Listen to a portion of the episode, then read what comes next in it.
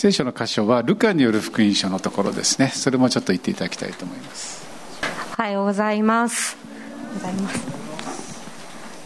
私も数年前にクリスマス礼拝に参加させていただいた時に、えー、こちらでその時ヨハネによる福音書の6章の27節。朽ちる食べ物のためではなくいつまでもなくならないで永遠の命に至る食べ物のために働きなさいという言葉をいただいたことがすごく転機になっています。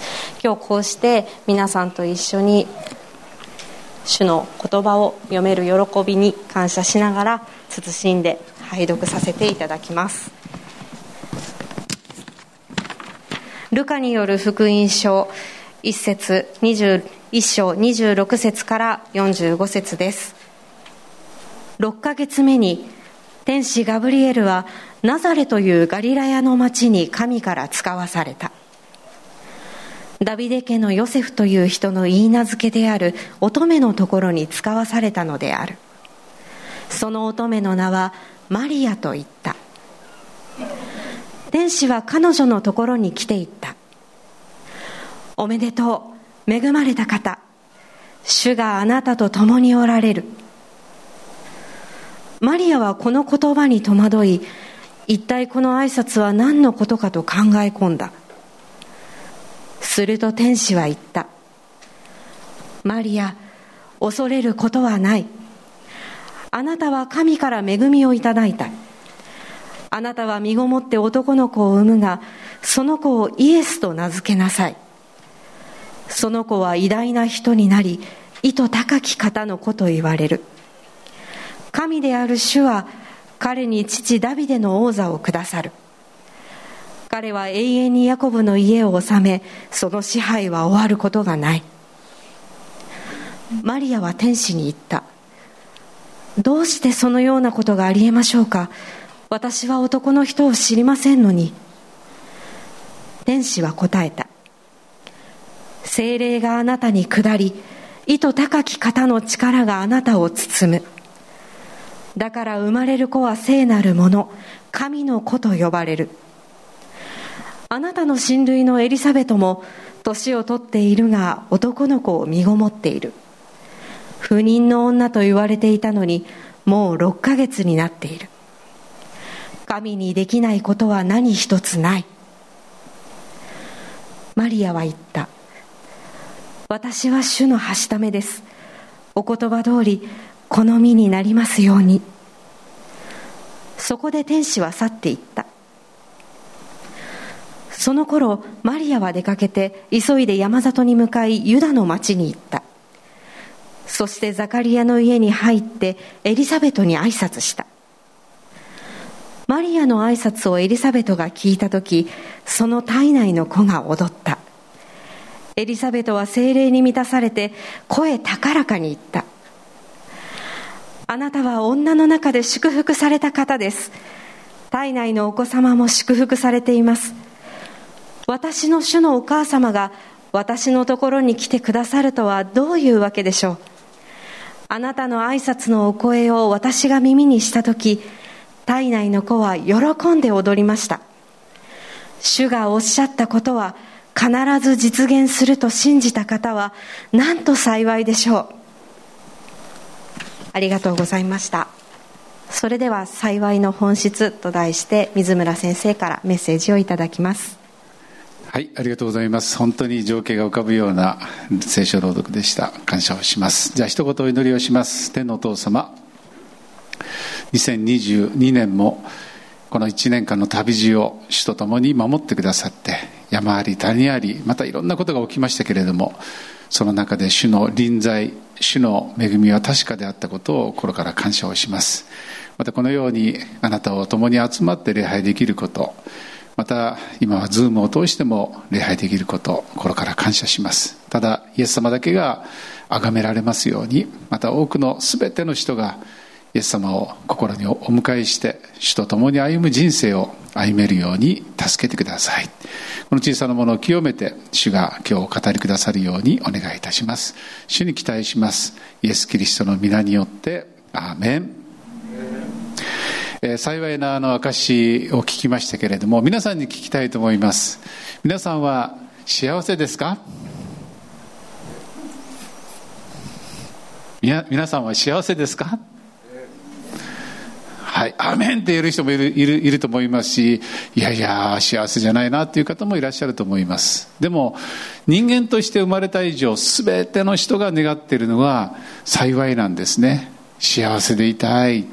先ほどの証にもあったようにですね、孤独とか、絶望とか、暗闇っていうのは、もう誰もが嫌です。もう嫌だと言ってもですね、それから逃れられなくなる可能性もあるわけです。しかし幸いだなっていうのは本当に心からですね幸せだなって思える人生のことなんですね。で実は幸いっていうのは小さな幸せもあればむちゃくちゃ大きな幸せもあるんです。そして今日皆さんに覚えていただきたいのは聖書を読むときにこの世が言う幸い私たちが考える幸いと聖書が教える幸いは全く別次元だということです。多分教会に初めて来られた方聖書を読まれた方福音書を読んでイエス様に出会ったらびっくりすると思います。イエス様が三条の水訓の中で最初にメッセージをされた時に8つの幸い8つ幸いがあるよっていうことを語ったんですね。その最初覚えていらっしゃいますか？マタイ5章の2節。幸いなるから心の貧しい者は幸いです。天の御国はその人のものです。という言葉なんです。びっくりしますよね。この世の中で心が貧しかったら幸いですか？いや心が豊かな人が幸いでしょう。まあ分かりやすく言うならば神様に頼らなくても神様なんか信じなくても自分の力で成功するんだったら幸いだっていうのがこの世の考えです。でもイエス様は開口一番心の貧しい人っていうのは神様がないとやっていけない人は幸いだって言ったんです。先ほどたまちゃんの証の中にですねお医者さんもダメだった。薬でもダメだった。もう今私はイエス様神様しか幸いはないんですっていうことを言いました。世の人はそういうことを聞くとああかわいそうだなって思うかもしれません。しかしこれが聖書の言う真の幸いの本質なんですね。これはですね教会に来て礼拝をしたり御言葉を学ばないとなかなかわからないんですね。天国はその人のものですってあります、まあ、まず結論から言うとですね死んだ後の世界私たちは永遠の世界を、まあ、視点として見る幸せとこの世だけ神もなく死んだらもう分かんないんだっていう中での幸せとは全然レベルが違うということなんですね。イエス様は永遠を見ながら死をも超えていく力死んだ後も神と共に生きていく人生の幸いのことを語ってるんですね。ですからまあ私教会にね来だした時にねえっとまあ若い時ですけれどもこうあ価値観が違うなと思いました。そしてこう人に与えるとかね、使えるとか、海外選挙に行くとかね、えそういうものっていうのは世の中にはないんですよね。世の中にあるのは、もっとお金を稼ぐとかね、もっと学歴で成功するとかね、人を蹴落としても自分いい生活をするとかね、そういう幸せはいっぱい聞くんですけれども、自分を与えていく、知らない国に仕えていく、ボランティアをする、そんなことはね、聞いたことがなかったですね。えー、水村牧師のですね、今年の、まあ、一番の幸いはですね、里子ちゃんを預かったということなんですよ。えー、本当に今、日本全国ですね、あの、小さな子供が諸事情があってですね、親が面倒を見きれないで、児童相談所に預けられて、そして、まあ、突然、えー、里子を預かってくれますか?一時預かりですけれども、もう本当に人数が足りないっていうことを聞いて、まあ、家内が申し込んだんですね。で、私もそれをするまで、うん、大丈夫かな？自分の子もあれなのに人の子も大丈夫かなっていう思いがありました。でも4人、里子ちゃんが来てですね、慣れない家に来て、本当に慣れて、そしてもう親子のようになって、そして慣れた時にはバイバイって去っていくんです。これは悲しいことです。でも、こんなに大きな私たちに喜びがあるとは思いませんでした。これは聖書の教えるまたイエス様が教える自分を与えていくっていうことの愛なんですね。幸いの本質なんですね。でも悪魔や世の中が教えるのはもっと得なさい。もっと稼ぎなさい。もっと良い生活をしなさい。それが幸せだよっていうものなんです。でもそれを得たら分かりますけれどもいつか失うんじゃないか。消えてなくなるんじゃないか。裏切られるんじゃないかっていう恐れの方が強くなっていくんですね。先ほど賛美をしながら思いました。またまちゃんの証を聞きながらもね。皆さんパウロっていう人は生きることはキリスト。死ぬことも益です。大儲けです。死ぬことはもっと幸いですと言った男がいるんですよ。こういうことは聖書を知らなければ思うことすらできない考え方だと思います。そしてダビデという人はですね詩篇の16編の2節にこう告白しています。主に申します。あなたは私の主。あなたの他に私の幸いはありません。ダビデっていう人は権力もある地位もあるお金もある。いろんなこの世の中の幸いの要素を持っている人なんです。でもその彼彼がイエス様主あなただけが本当に私の幸いですって言ってるんですね。皆さんどうでしょうか？幸いですか？って聞かれた時にはい私は主と共に歩んでいるので幸いですと言える人は幸いです。たまちゃんの証に戻りますけれども一番苦しい時に主が共にいてくださる。そして主に委ねた時に不思議なように痛みが取れたってありましたね。一番苦しい時に一番辛い時にもう一番大変な時に共にいてくださる方。まあ、愛する家族がいたとしてもですね届かないわけですよ。でもイエス・キリストは私たちと共にいてくださるんですね。ですから今日の一つの結論を言います。それは幸いの本質っていうのは物でも祝福でも豊かさでもありません。イエス・キリストです。イエス・キリストと共に歩む。主が共にいてくださるっていうまたこの臨在っていうものは最高の幸せの本質なんです。雨ですね。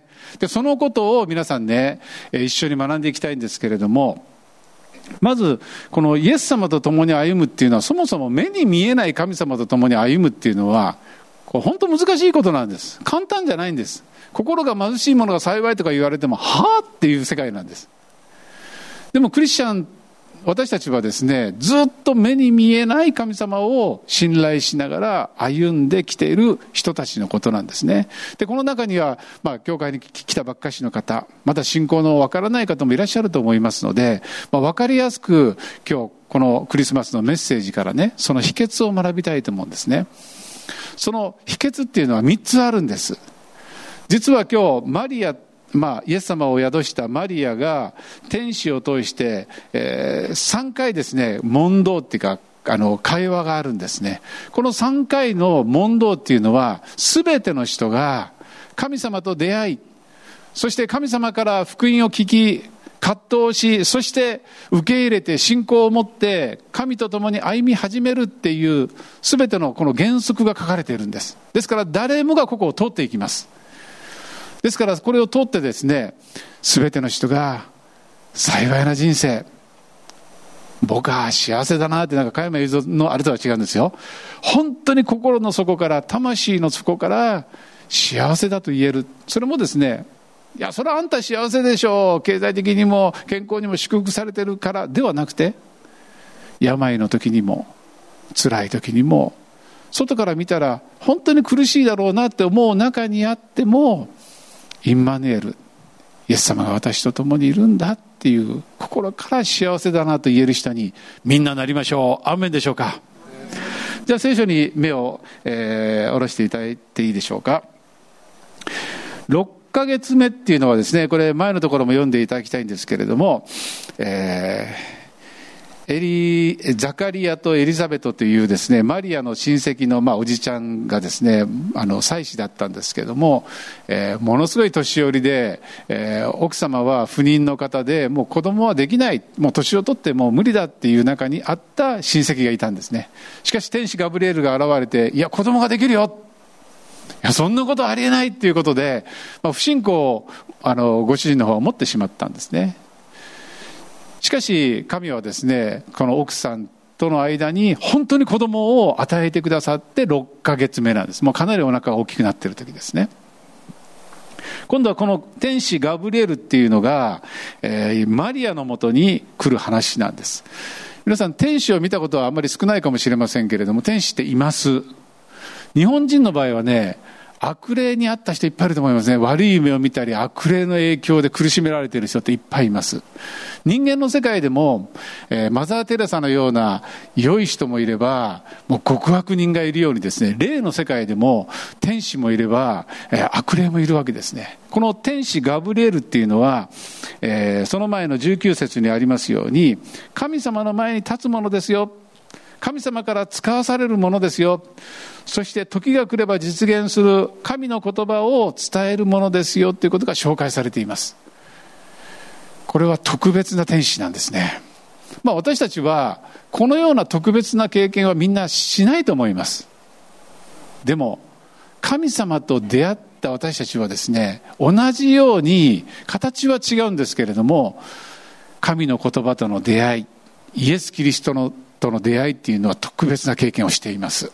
形は違いますけれどもね、えー、ナザレというガリラヤの町に神から天使ガブリエルが使わされました。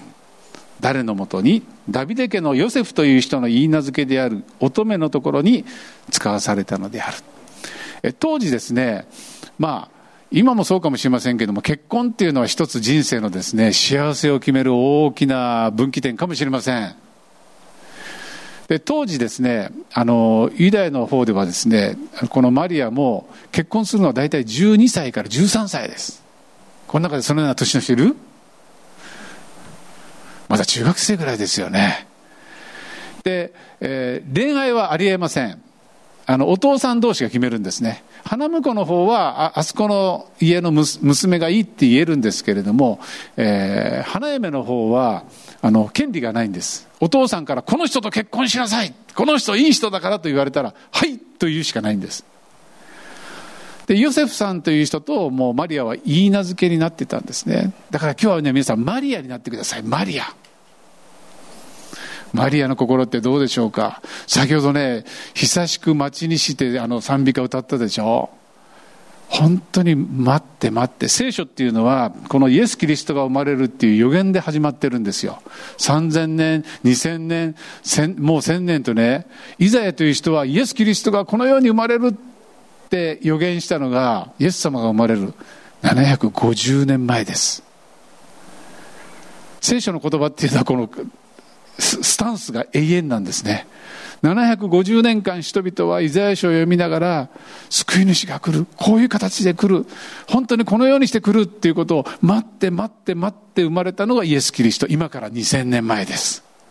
そしてイエス・キリストは十字架にかかって蘇られてまた来ると言ってもう2000年経っています。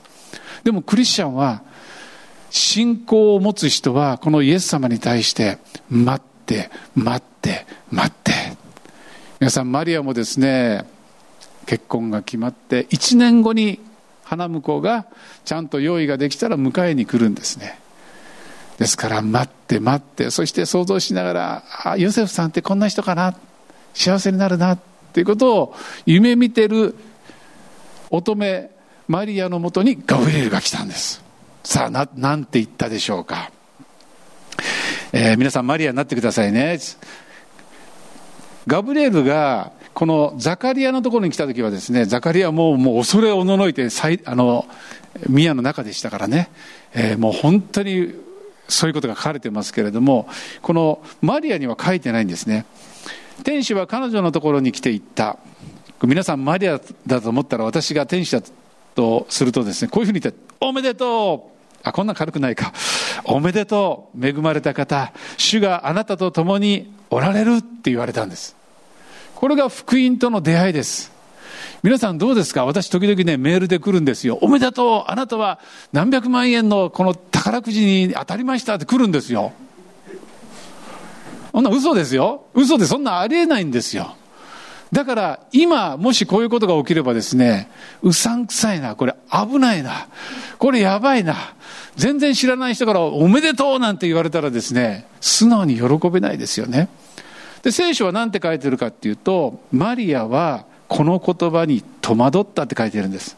一体この挨拶は何のことかと考え込んだって。これがね私たちの当然の反応なんです。ですから教会に来てまあ初めて教会に来た時に神様あなたを愛してますよとかね神様生きてますよって聞いた時にまず受け入れられないと思います。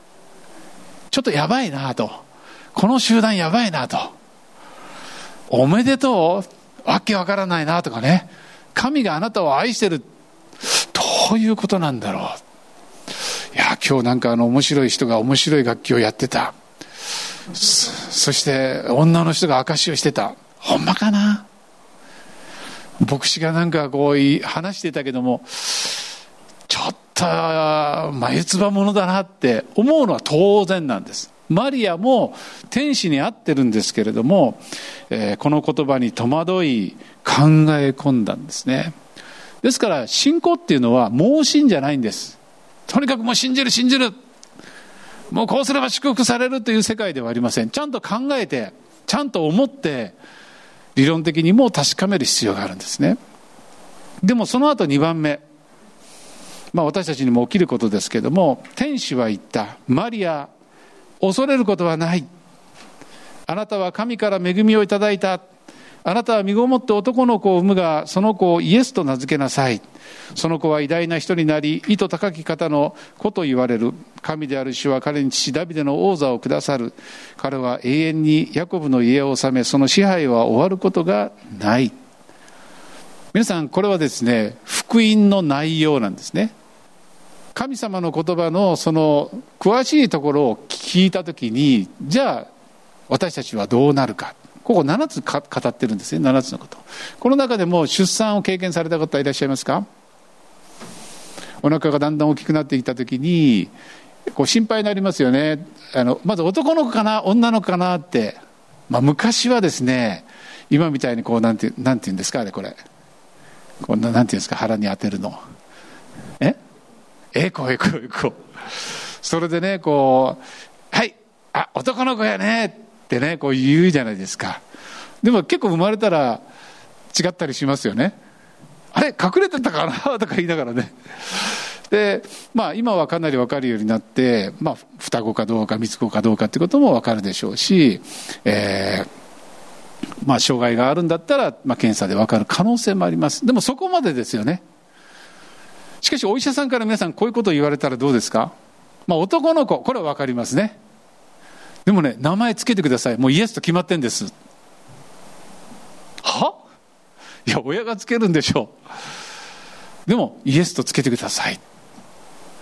そして、えー、3番目にはですね偉大な人になります。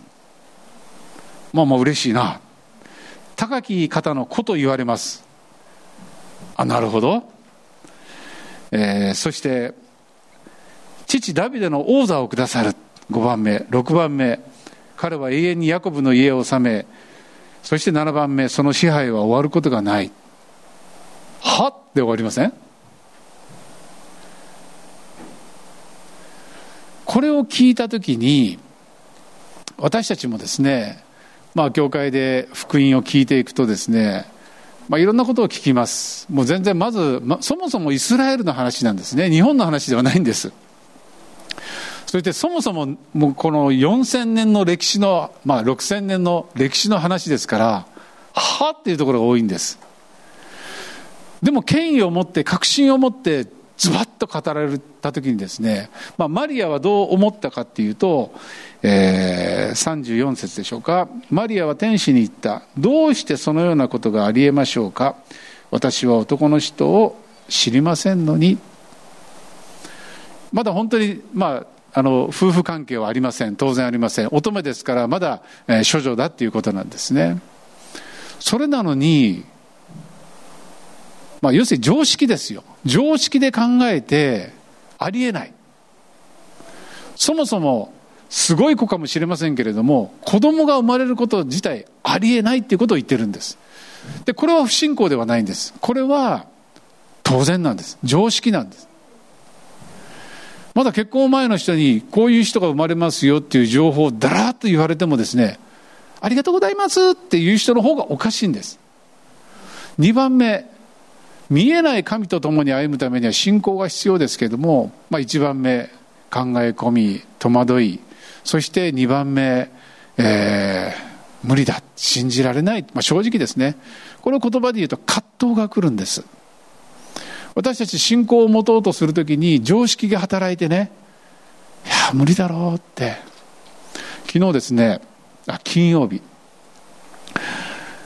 不思議な体験をしました。金曜日車に乗ってる時にですね、まあ、あるところに行こうとしてたんですけれども寒い時ねとねこうなんていうかなこうこう霊的に感じる時があるんですね。これはすごい暗闇の力があるなって感じたんです。そして自分の感覚で、まあ、こうもうあのあの30年間ずっと死と共に歩んでいますからね。あこれ死の霊だなって感じました。でこれはやばいなって思って、まあ、体がちょっと反応したんですね。ちょっと体調が悪くなる時のような状態になってね。でそこですぐにイエス様に乗りました。イエス様って。もしこの地域が暗闇の霊が支配してるんだったらイエスの皆によってそれを打ち砕きます。そして死の霊を出ていけ。そして本当にこの呪いをイエスの皆によって祝福に変える。勝利に変えると宣言して祈った瞬間にヒュッとなくなったあそうだ恐れなくていいんだと思ってその目的地に行きました。でその後帰った時ですね、ま、皆さんにあのメールを流しましたけれども私の同級生の森秀牧師がですね大変な目に遭ってたんですね。彼は牧師室で石油をこう変えている時に石油缶を持ってぐっと力を入れた瞬間にパタンと倒れたんです。血管が破裂したんですね。そしてもう倒れながらもうその残った力で携帯にもう家内に助けてくれっていうことで奥さんが来てすぐに救急車に運ばれていって緊急手術をしたんですね。だからねちょうどその時期なんですよ。まあ、虫の知らせとかよくあるじゃないですか。愛する者がとかね。皆さんが祈ってる時に何々宣教師のために祈れって祈ってる時にちょうどその時にアフリカで宣教師はもうまさしく車の事故に遭おうとしてたのが助かったということよく聞きます、まあ、それと同じだと思います、まあ、まさしくその時間だったと思うんですね。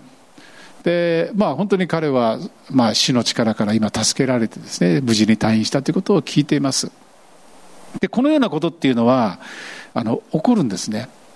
でも神様を知らない人にとってはね常識を超える世界なんですよ。まず神を信じないということは見えない世界はないと思ってるんです基本的に。でも目が開かれてきて見えない世界こそ見える世界を作ってるっていうことが分かるときに私たちは葛藤が起こるんですけれども聖書はですね昨日今日作った書物ではないんですよ。そして世界中の人たちがこれを読んで真理だと言っている真理の書物なんですよ。で、聖書の中には見えない天使も書かれてますし、悪霊のことも書かれてますし、病気の癒しも書かれてますし、全部が霊的なことなんですね。で、この霊的なことと葛藤はするんですけれども、皆さん2番目、葛藤していいんです。わからないものはわからないでいいんです。信じられないものは神様に、そんなもの信じられるはずないでしょうそんなダビイスラエルを治める王様が私のお腹の中に生まれるなんて信じられないって言っていいんです。これは不信仰ではないんです。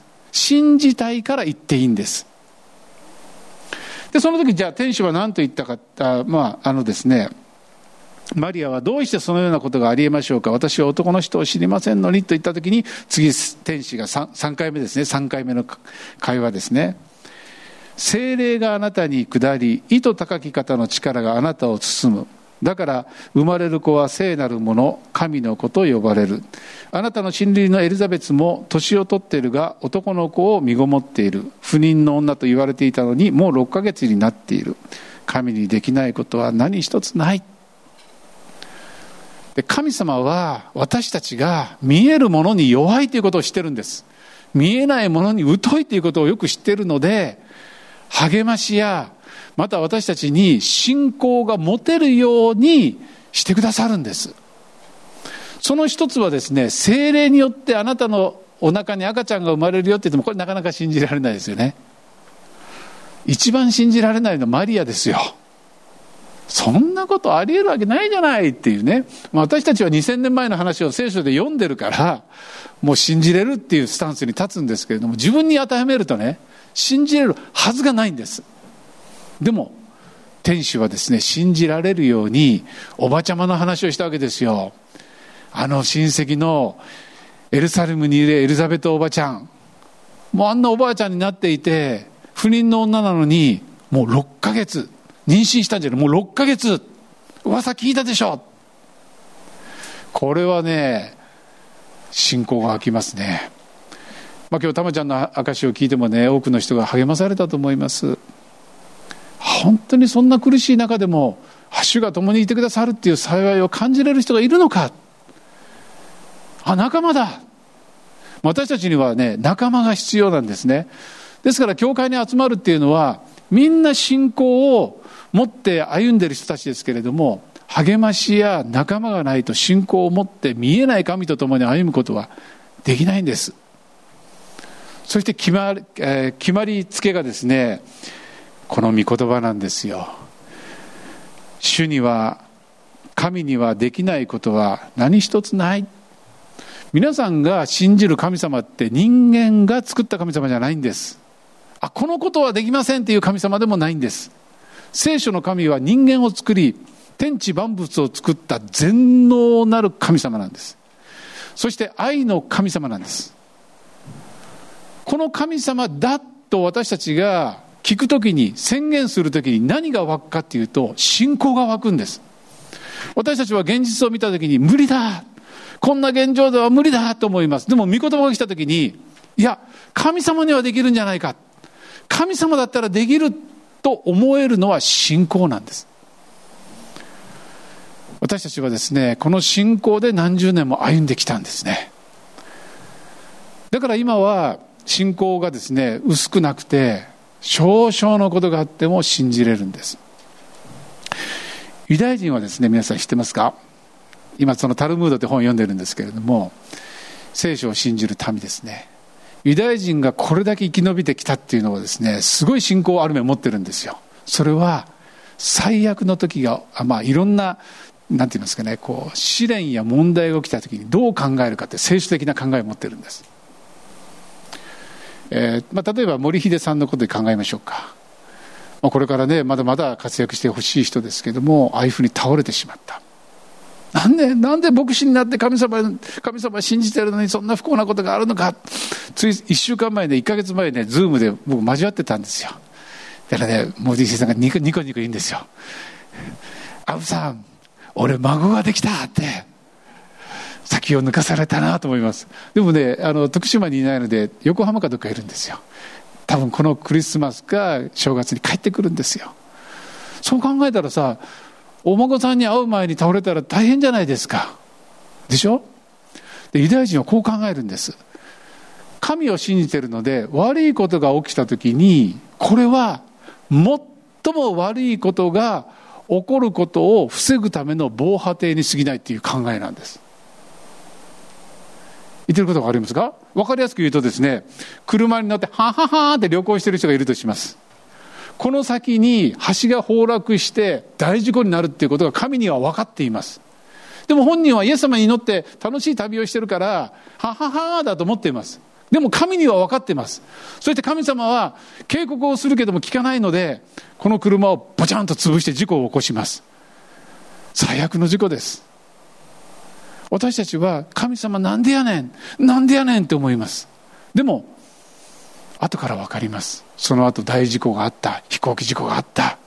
あもしここで事故が小さな事故が起きなかったら大きな事故で死んでたんだと思った時にはあ神様ってすごいなっていうことが起こるんです。これ皆さんねあなたをが信じる神は聖書の神何でもできる創造主。そして一人子を賜うほどにあなたを愛している愛の神です。この方は私たちの幸福のために一人子を与えてくださり罪の奴隷暗闇の奴隷病の奴隷から本当に解放してくださった救い主なんです。アメですか？思い悩み考えそしてどうしてそんなことがあり得るでしょうと言ったマリアがこの励ましの言葉を通して信仰が湧くんです。そして何と言ったかというと、えー、この38節ですね。有名な言葉です。あのビートルズのジョン・レノンですかね「Let it be」って英語では「Let it be」という言葉なんですけどもマリアは言った。私は主のはしためです。お言葉通り好みになりますように。神様の言葉をですね人に当てはめるの簡単なんですよ。人に当てはめると人を裁くことになります、まあ、こういうクリスチャンにはねならないようにしましょう。なりやすいんですけれどもこのマリアは今語られた言葉皆さんねマリアが婚約中なのに妊娠したらどういうことになりますか？その当時の立法ではまず夫からね離縁されます。マタイによる福音書にはちゃんと書いてます。えー、ヨセフは正しい人であったからそんなことは信じられないということで離縁しようと思ったって書いてます。でも夜夢で神様がそれは精霊によるものだよっていうことで彼は思いとどまるわけですね。皆さんご両親あなたがマリアのご両親だったら信じられます？半年後 1, 1年後に結婚を控えているマリアが「パパママ。私精霊によってね赤ちゃんそれもね救い主を産んだんだけども祝ってくれる」って言ったらどんどんお腹が大きくなったら皆さんどうですか？信じれる？当時の立法では婚約中でも、まあ、妊娠してしまうと貫通罪ということで石打ちで殺されるんです。とっても恥ずかしいことなんです。そして皆さんマリアの人生を見て幸せだと思いますか？この後ヨセフとと、まあ、ヨセフはもう理解者が来たんですね。理解してそしてベツレヘムで赤ちゃんを見ます。でもヘロデ王は殺せということでその辺りの赤ちゃんを殺しエジプトに逃げていきます。そして、まあ、いろんなことが起きます。人間的に見たら幸せそうにはないんです。あまりにも波乱万丈で。まあ、たまちゃんのこともね人間的に見たら幸せそうにはではないんです。でもね確信を持って言えるんです。幸せなんです。その魂がイエス様だけが私の幸せですって言えるのは本当に最も幸せな人なんです。他の幸せは消えていくんですけどもイエス・キリストは永遠にあなたとの関係を持っていく王なんです。天国での王なんです。マリアは今日ね皆さんねこれ覚えてください。クリス本当のクリスマスというのはこの聖書の言葉を自分の身に受け入れた時なんですね。これは謙遜になるということ。人間できることってここなんですよ。皆さん1年でね凸凹がある人がもう喜んだり喜ばなかったり信仰を持ったり持たない人の特徴っていうのはですね何かっていうとへりくだってないんです。へりくだるっていうのはですねまあ、今日も賛美しながら思いましたけれども海の水を汲んできてこれが恵みですね。ああ恵みを汲んでくる人生。これ疲れるんです。でも海に飛び込んでもう恵みの中に生きるっていうのはこれ本当に幸いなんです。信仰っていうのは飛び込むことなんですね。神様の愛を信じて飛び込んでいく時に本当に神様があなたを包んであなたを守ってあなたを導いていくんです。そのために絶対しなければならない人間側の努力があります。それはへりくだることなんです。へりくだることなんです。このことさえ学べば恵みは尽きないんです。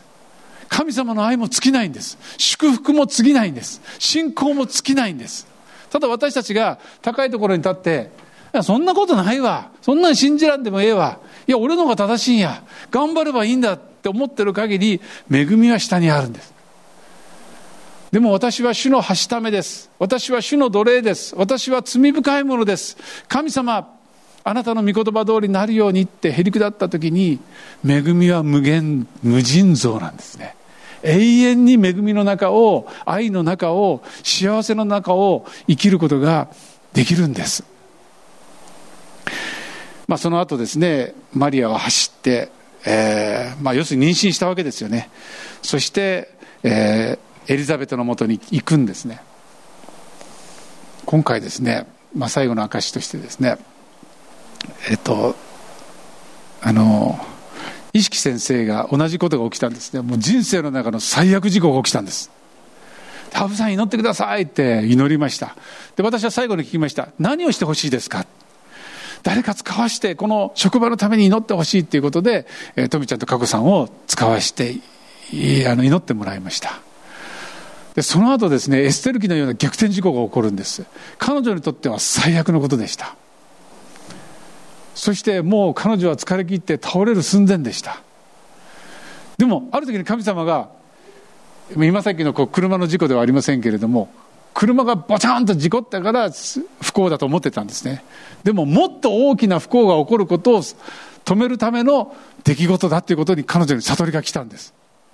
あひょっとしたら今起きてることは最悪ではなくてもっと最悪なことが起きることを神がこのことを通して止めてくださっていたんだと思った瞬間に彼は彼女はクリスマスが来た。ハレルヤ!そしてねあの3日後の時に私に電話を何度もかけてくるんですよ。でそれはですねこのマリアと一緒ですね。もう伝えたくて伝えたくて伝えたくて。救いってそうです。皆さんの中でイエス様が宿った時に救いが来た時に神が掲示された時に伝えたくて伝えたくて伝えたくてもう誰かに教えたくて教えたくて。これが救いなんですよ。まあ今日はちょっともう時間が来てしまいましたので終わりたいと思いますけども45節に、えーまあ、エリザベトとマリアのマリアはこれ3ヶ月間いるのかな？2ヶ月間3ヶ月ほどいるんですけれどもエリザベトが言った言葉です。主がおっしゃったことは必ず実現すると信じた方はなんと幸いでしょうか？これは小さな幸いではないんです。なんと幸いっていうことは永遠の幸いのこと本当の幸いのことを言ってるんです。どうぞ皆さん主の御言葉には力があります。恵みは無限大です。神の愛は無限大です。でも人間には一つしなくちゃいけない。へりくだることだけなんです。これが礼拝なんですよ。本当に礼拝をするっていうのはへりくだらなければできないんです。でもこれが本当に勝利の幸いの秘訣なんです。礼拝大切にしていきましょう。お祈りしましょう。それぞれ皆さん声出してお祈りしましょう。イエス様ありがとうございます。マリアを通してマリアの信仰を通して私たちはもう一度この無限大の許し愛祝福マリアのように私は主のはしためですとへりくだることができるようにへりくだって受け入れることができるように憐れんで助けてください。